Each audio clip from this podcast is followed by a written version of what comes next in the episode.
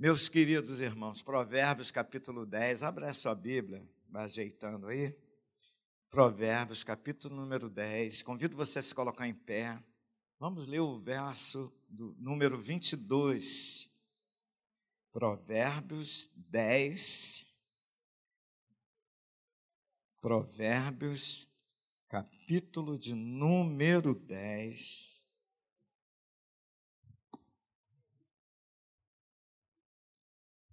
Verso de número 22.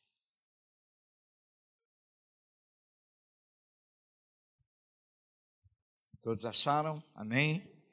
Diz assim o versículo 22 do capítulo 10 de Provérbios: A bênção do Senhor enriquece, e com ela ele não traz desgosto. Senhor, nós queremos te agradecer por esta manhã, por tudo que está acontecendo nesta manhã, Senhor. Obrigado pela direção do teu Santo Espírito, ó Deus, embora nós programamos algumas coisas, Pai, através da direção do teu Espírito, mas Senhor, a resposta certa vem do Senhor, a direção vem do Senhor, é o Senhor quem nos guia, nos orienta, Pai. E está nos direcionando nesta manhã, está guiando, ó Deus, esse momento que nós estamos vivendo aqui, adorando o Teu nome, entoando canções de adoração ao nosso Deus. Agora, na ministração da Tua palavra, ajuda-nos venha nos encher, venha nos renovar, venha nos direcionar, venha nos abençoar nesta manhã, nesta manhã, em nome de Jesus. Glorifica o teu nome, Senhor. Não queremos sair daqui vazio, não queremos sair daqui como entramos, mas queremos sair daqui transformados pelo poder da tua palavra, em nome de Jesus. Amém. Tome seu lugar. A bênção do Senhor enriquece a riqueza, o título da mensagem, a riqueza da bênção de Deus. De uma forma geral, nós vivemos em função das bênçãos de Deus. Ninguém existe, ninguém vive sem as bênçãos de Deus. Vou te provar por quê. Primeiro, Deus falou assim, Jesus falou assim: ele dá o seu sol a todos e faz cair a chuva para todos, para os bons e para os maus. O sol é uma bênção? Alguém vive sem sol? É difícil, inclusive nos países nórdicos, nos países em que o sol aparece assim de vez em quando, para dar uma olhadinha, há uma dificuldade muito grande, porque o sol é muito importante. E a chuva? Olha como a chuva é importante para regar a terra. O profeta, ele diz até que assim, o profeta Isaías diz que assim como a chuva cai para regar a terra, assim é a palavra de Deus. Ele compara a palavra de Deus com a chuva para fazer o que apraz ao Senhor. Então, de uma forma geral, as bênçãos de Deus, elas são importantes, elas são significativas para nós. Ninguém vive sem a bênção de Deus. Para você ter uma ideia, quando lá no Antigo Testamento, Deus instruiu ao, a, a, ao profeta Moisés para que ele pudesse ensinar a Arão a abençoar o povo, a bênção sacerdotal. Se você ler Números capítulo 6, verso 24, olha só o que, que ele diz. Números 20, número 6, capítulo 6, verso 24, está lá na tela. Mas eu gosto aqui da minha tradução, que é atualizada, revista atualizada. Disse o Senhor a Moisés, olha só, disse o Senhor a Moisés: fala a Arão e a seus filhos. Arão era o sumo sacerdote, seus filhos eram sacerdotes. Fala a Arão e a seus filhos, dizendo: Assim abençoareis os filhos de Israel e dir-lhe-eis, dir-lhes eis, o Senhor te abençoe e te guarde. Vamos dizer juntos? Toda a igreja. Vamos lá? Verso 24. O Senhor te abençoe e te guarde. Verso 25. O Senhor faça resplandecer o rosto sobre ti e tenha misericórdia de ti. O Senhor sobre ti levante o rosto e te dê a paz. Assim, veja o fechamento, porão o meu nome sobre os filhos de Israel e eu os abençoarei. Percebam como o, o Moisés fecha o verso, esses versos do 24 em diante, ele fecha Deus falando assim, porém o meu nome. A bênção do Senhor, quando eu te abençoo, a gente tem esse hábito, esse costume, Deus te abençoe. É o nosso cumprimento, é a nossa identidade. Algumas pessoas falam: ah, mas Jesus saudou com a paz do Senhor. Sim, mas isso não impede de, da gente ter a nossa identidade como igreja.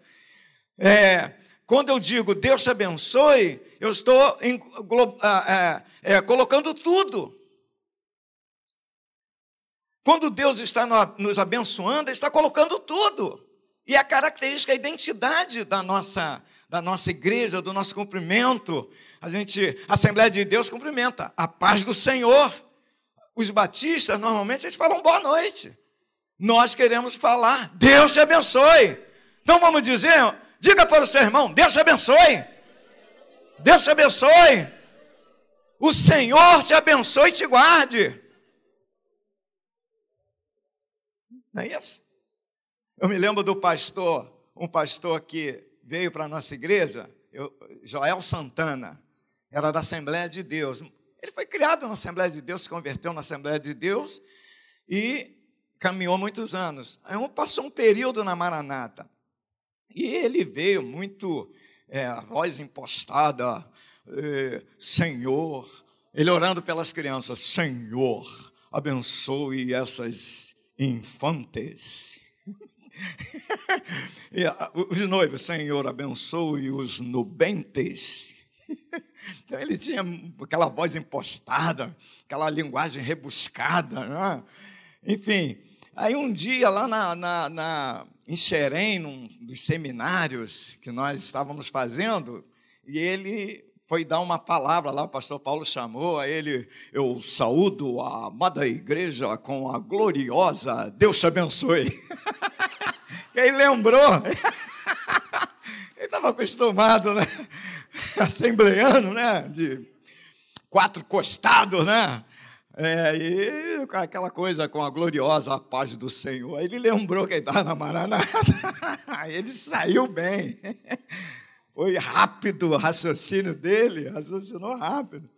Então é bênção de Deus, Deus mandou abençoar. Agora, se você vir para o, o Novo Testamento, nós vamos encontrar, por exemplo, em Efésios capítulo 1, verso 3, eu nem vou abrir porque é um versículo, Efésios capítulo 1, verso 3, olha o Novo Testamento, ó, que que Paulo fala, ó, Bendito o Deus e Pai de nosso Senhor Jesus Cristo, qual nos abençoou com todas as bênçãos espirituais nos lugares celestiais em em Cristo Jesus. Olha, percebam como as bênçãos do Senhor nos acompanham. As bênçãos de Deus, elas, elas nos acompanham. E o apóstolo Paulo, é, quando ele fecha a sua carta, escrevendo aos Coríntios, lá no capítulo de número, na segunda carta de Paulo aos Coríntios, no último capítulo, capítulo 13, e o último versículo, olha só como é que ele fala. Olha lá. 2 Coríntios capítulo 13, versículo de número 13. Olha só o que, que Paulo fala. Vamos ver? 2 Coríntios 13, 13. Oi? essa versão aí? Então tá. Então, é, é, isso, é isso aí, versículo 13. A graça, ela, eles vão fazendo ali a, a mudança, né? A graça do Senhor Jesus Cristo, o amor de Deus e a comunhão do Espírito Santo sejam com todos. Vamos dizer juntos? Vamos lá?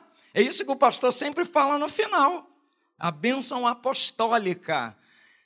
Números 6, 24 é a bênção araônica, lá no Antigo Testamento. Novo Testamento, a bênção apostólica. No nosso período, período da graça, da nova aliança.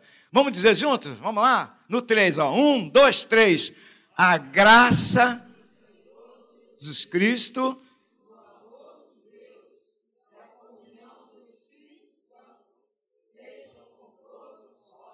Aleluia, com todos vós. Então, é, a, as bênçãos de Deus nos acompanham, nos acompanham. Nós estamos aqui porque nós queremos ser abençoados. Como o Valdeci falou aqui, profetizou, abençoar nossa família. A primeira bênção que nós recebemos é a bênção da salvação. Quando Cristo nos alcançou, nos libertou, Paulo fala em Colossenses 1, 13. Ele nos libertou do império das trevas e nos transportou para o seu reino. Olha só como é importante. Ele, é, ele não somente nos libertou de um império, pense em um império, é um domínio com as, as, as, as hordas malignas com as potestades, com os dominadores. E, e, Cristo foi lá e nos libertou, cortou as algemas. A algema da cachaça na minha vida foi cortada, a algema do cigarro foi cortada, a algema da prostituição foi cortada. Mas Ele não me deixou ali, eu continuar naquele império, Ele me transportou transportou. Olha só que coisa maravilhosa. Ele transportou você. Agora você está debaixo da graça. Você foi arrancado. Você foi retirado de, da, da sua condição anterior. Você estava debaixo da ira de Deus. Agora você está debaixo da graça de Deus. Então, essa bênção maravilhosa da salvação mas essa bênção maravilhosa da salvação, ela é acompanhada também pela bênção da paz. Você tem paz no meio da turbulência, você tem paz do mar revolto, você tem paz. Jesus Cristo falou isso: Deixo-vos a paz, a minha paz vos dou, não vou lá dou como o mundo dá. A paz do mundo é circunstancial. Tá tudo bem, não tem doença, banco tá lá. Já viu? Você já teve algum, você já teve um, um momento de ter um dinheirinho que você nunca teve? Eu já. Durou pouco, mas aquele, aquele momento é muito bom. É uma paz. Você planeja. Parece que o dinheiro vai dar para comprar um mundo. Depois tu cai na real. Não deu nem para pagar o que você devia. Mas aquela sensação é circunstancial. Essa paz que o mundo dá de você ter aquilo, aquilo que você almeja, aquilo que você sonha. Mas a paz que Cristo dá não é assim ela é diferente. É uma paz que Paulo teve lá na prisão, quando ele estava preso com Silas, que à meia-noite eles cantaram louvores. Era o Valdeci Aguiar da época. É, ele estava matando. Quero cantar milhões e milhões de vezes. Aí todas as celas, todos os, os presos ouviam aquele louvor. Que coisa, parece o céu. De repente as cadeias foram caindo. É o louvor que liberta.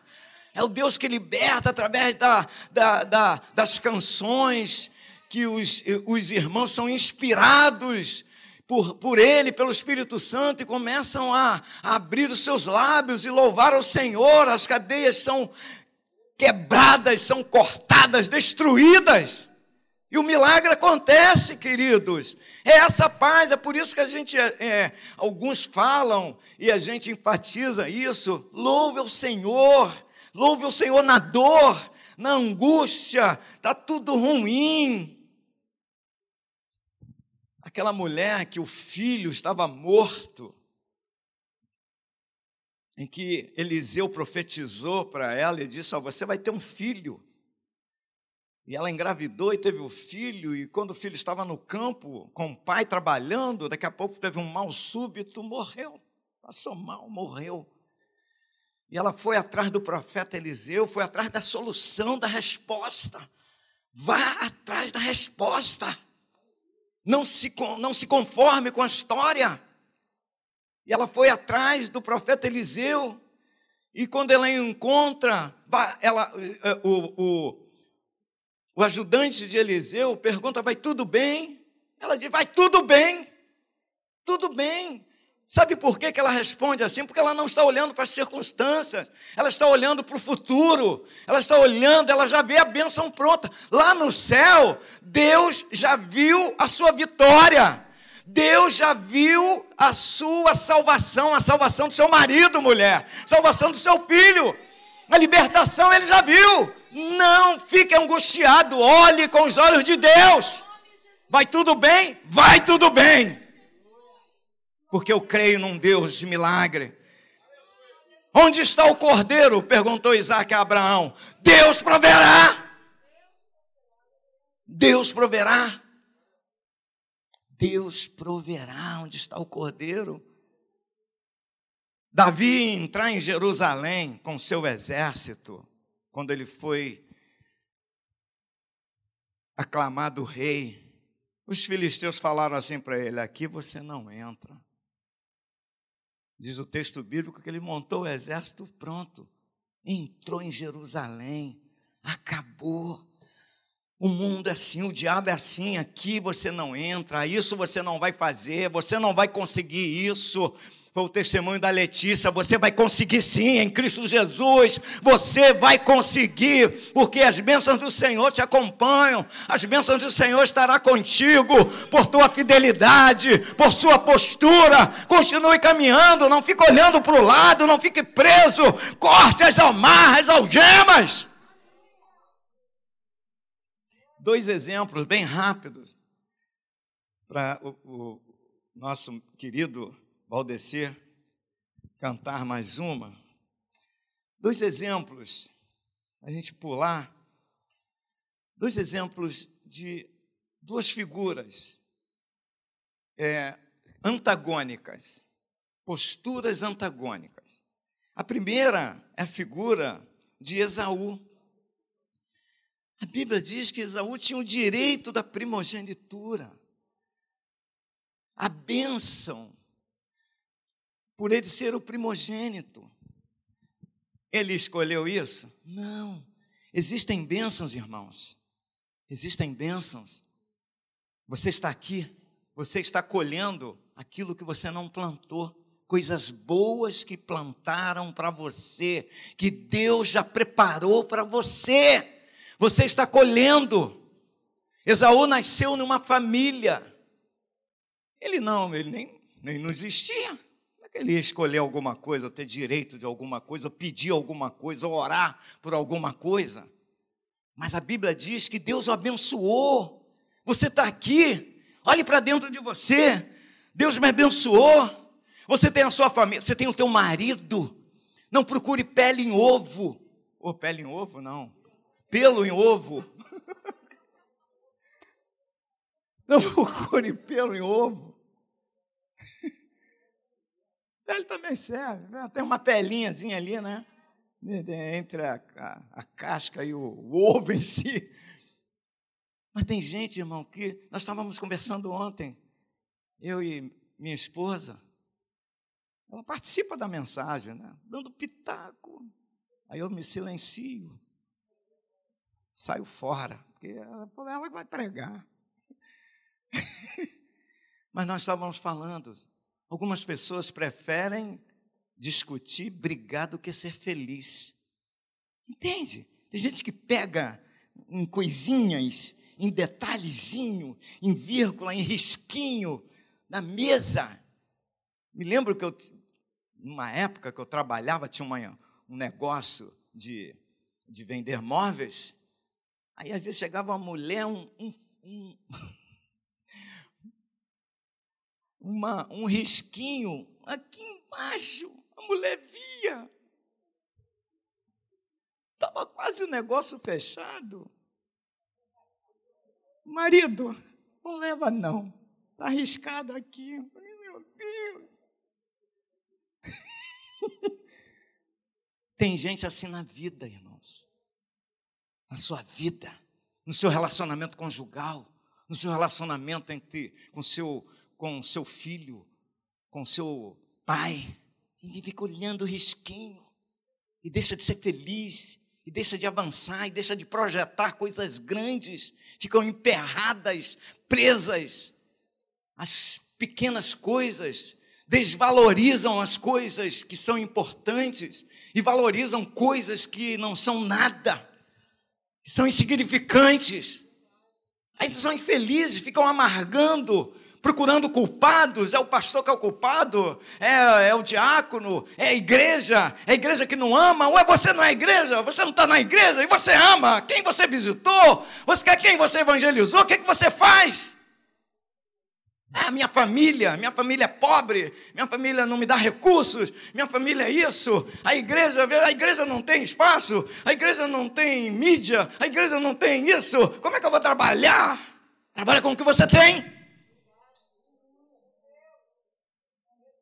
Aquele menino com dois pães e cinco peixes, ele alimentou uma multidão, era pouquinho, não dava para nem para ele. Mas ele, o que ele tinha? Está aí um rapaz com os pães e os peixes. Ele podia dizer: Não, isso aqui é o meu lanche, eu não vou dar, não, pô. Mas não, ele deu, doou, ele não tem nome, ele não aparece. Lá no céu que nós vamos conhecer, vou sair procurando quem é o rapaz que estava lá com os peixes e os pães. Vou pedir a Jesus, primeiro conhecer Jesus, depois ele. É segundo plano. Qual a prioridade? Qual a prioridade da sua vida? Assim foi Esaú, direito de primogenitura, porção dobrada para ele, tudo era dele.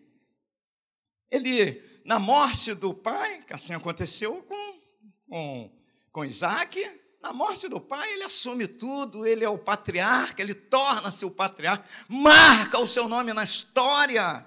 Deus que deu isso, Deus que trouxe você até aqui, até lá o lugar onde você trabalha, a porta que você, que Deus abriu, essa mulher que Ele te deu, esse marido que Ele te deu, esses filhos que você às vezes chama de praga. Enquanto Deus está abençoando, você está chamando ele de praga, está amaldiçoando esse emprego que ele te deu.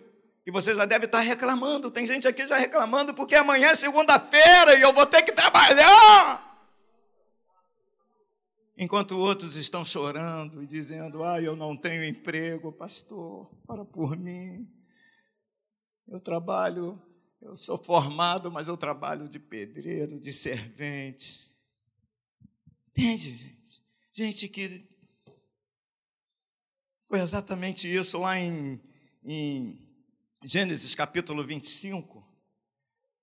Em nome de Jesus, vou terminar, Senhor. Me ajuda. Não passar.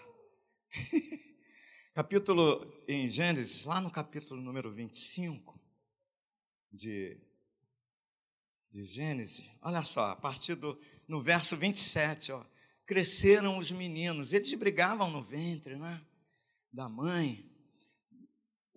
Um ia nascer, aí o outro pá, botou a mão, enfim, uma confusão já dentro do ventre da mãe. Aí diz que Isaú saiu perito caçador, homem do campo, enquanto Jacó era homem pacato, habitava em tendas. Isaac amava Esaú porque se saboreava da sua caça.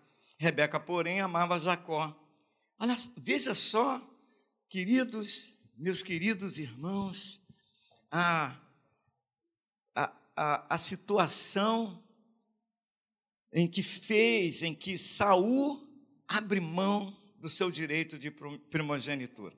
Primeiro, queria que você prestasse atenção, tivesse os seus olhar, o seu olhar, Esaú, né? Esaú perdeu o direito de primogenitura. Presta atenção, o que o, o verso diz. Ele diz assim, ó: Esaú saiu perito caçador. Aquilo que ele sabia fazer de melhor foi aquilo que ele caiu.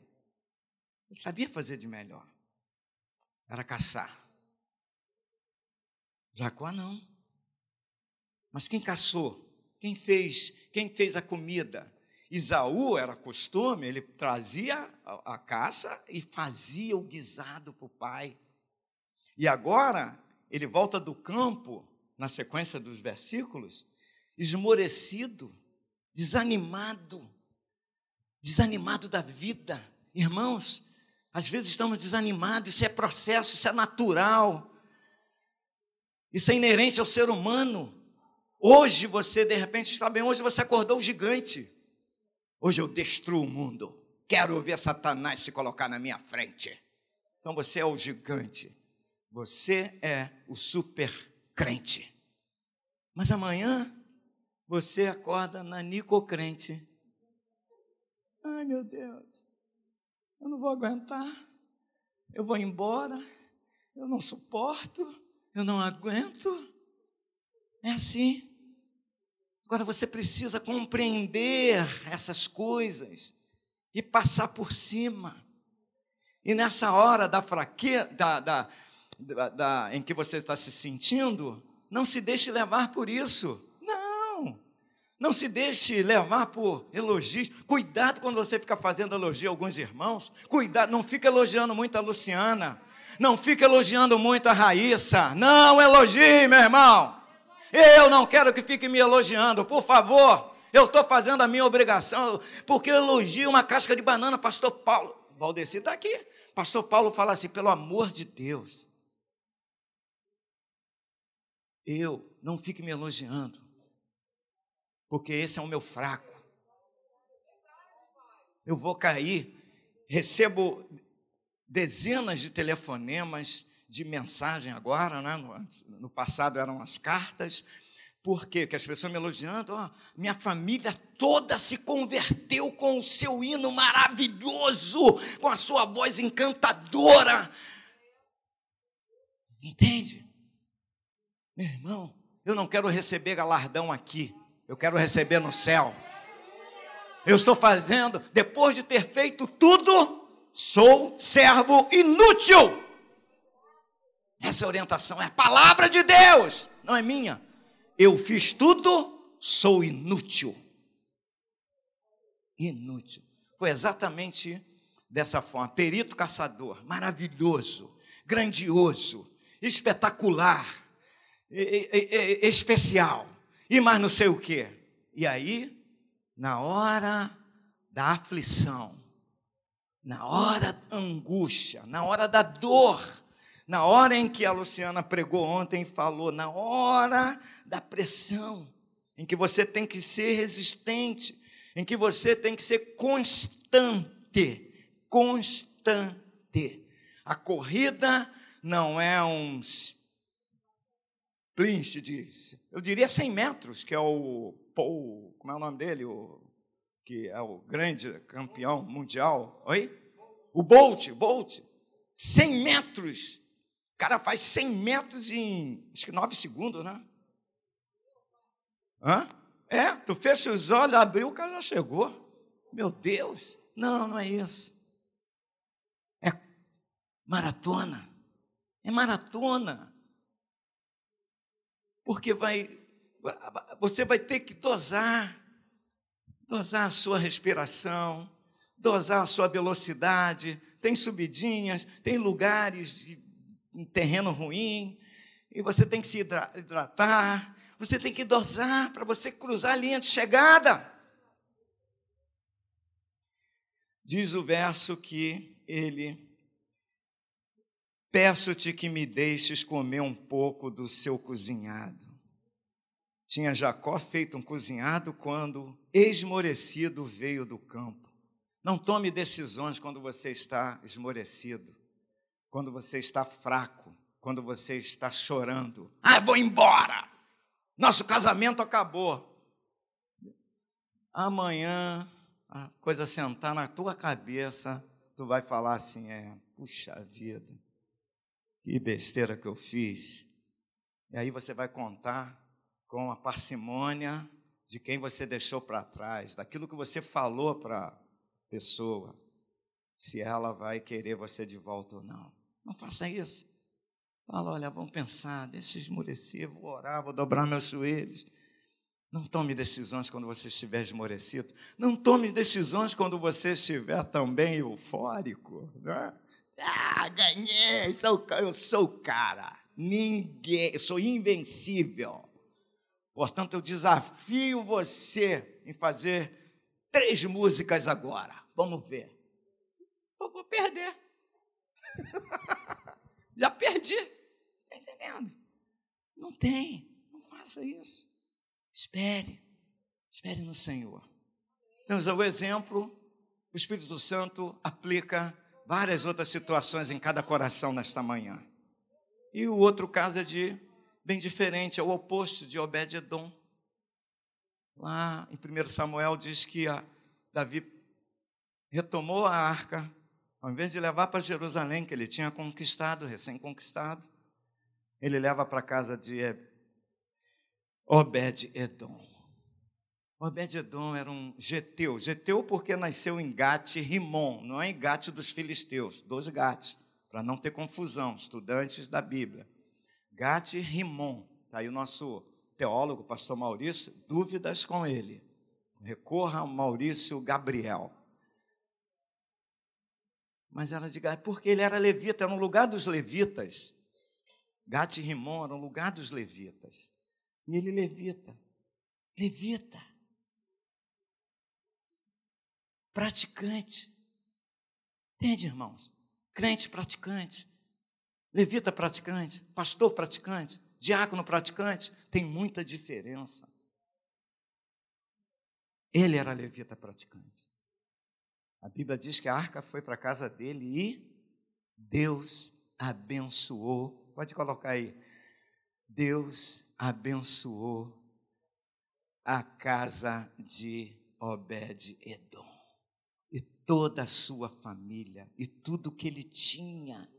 Deus abençoou, prosperou, porque ele estava ali humildemente, entendeu, não, não abriu mão. O momento era crítico em, em Israel, os, le, os levitas tinham perdido as suas funções, mas ele devia exercer em casa. Exerce em casa, exerce o seu trabalho, seu ministério, sua vida espiritual em casa, com seus filhos, com a sua mulher. Chame para oração, chame para estarem juntos, pedindo a Deus, nem que seja um pouquinho, curtinho, não vai fazer um culto de duas horas, vamos fazer um culto. Só o, o meu netinho, o Isaac, que chega a, muito bom, Isaac, impressionante, ele chegou lá na família, falou: vamos fazer o culto.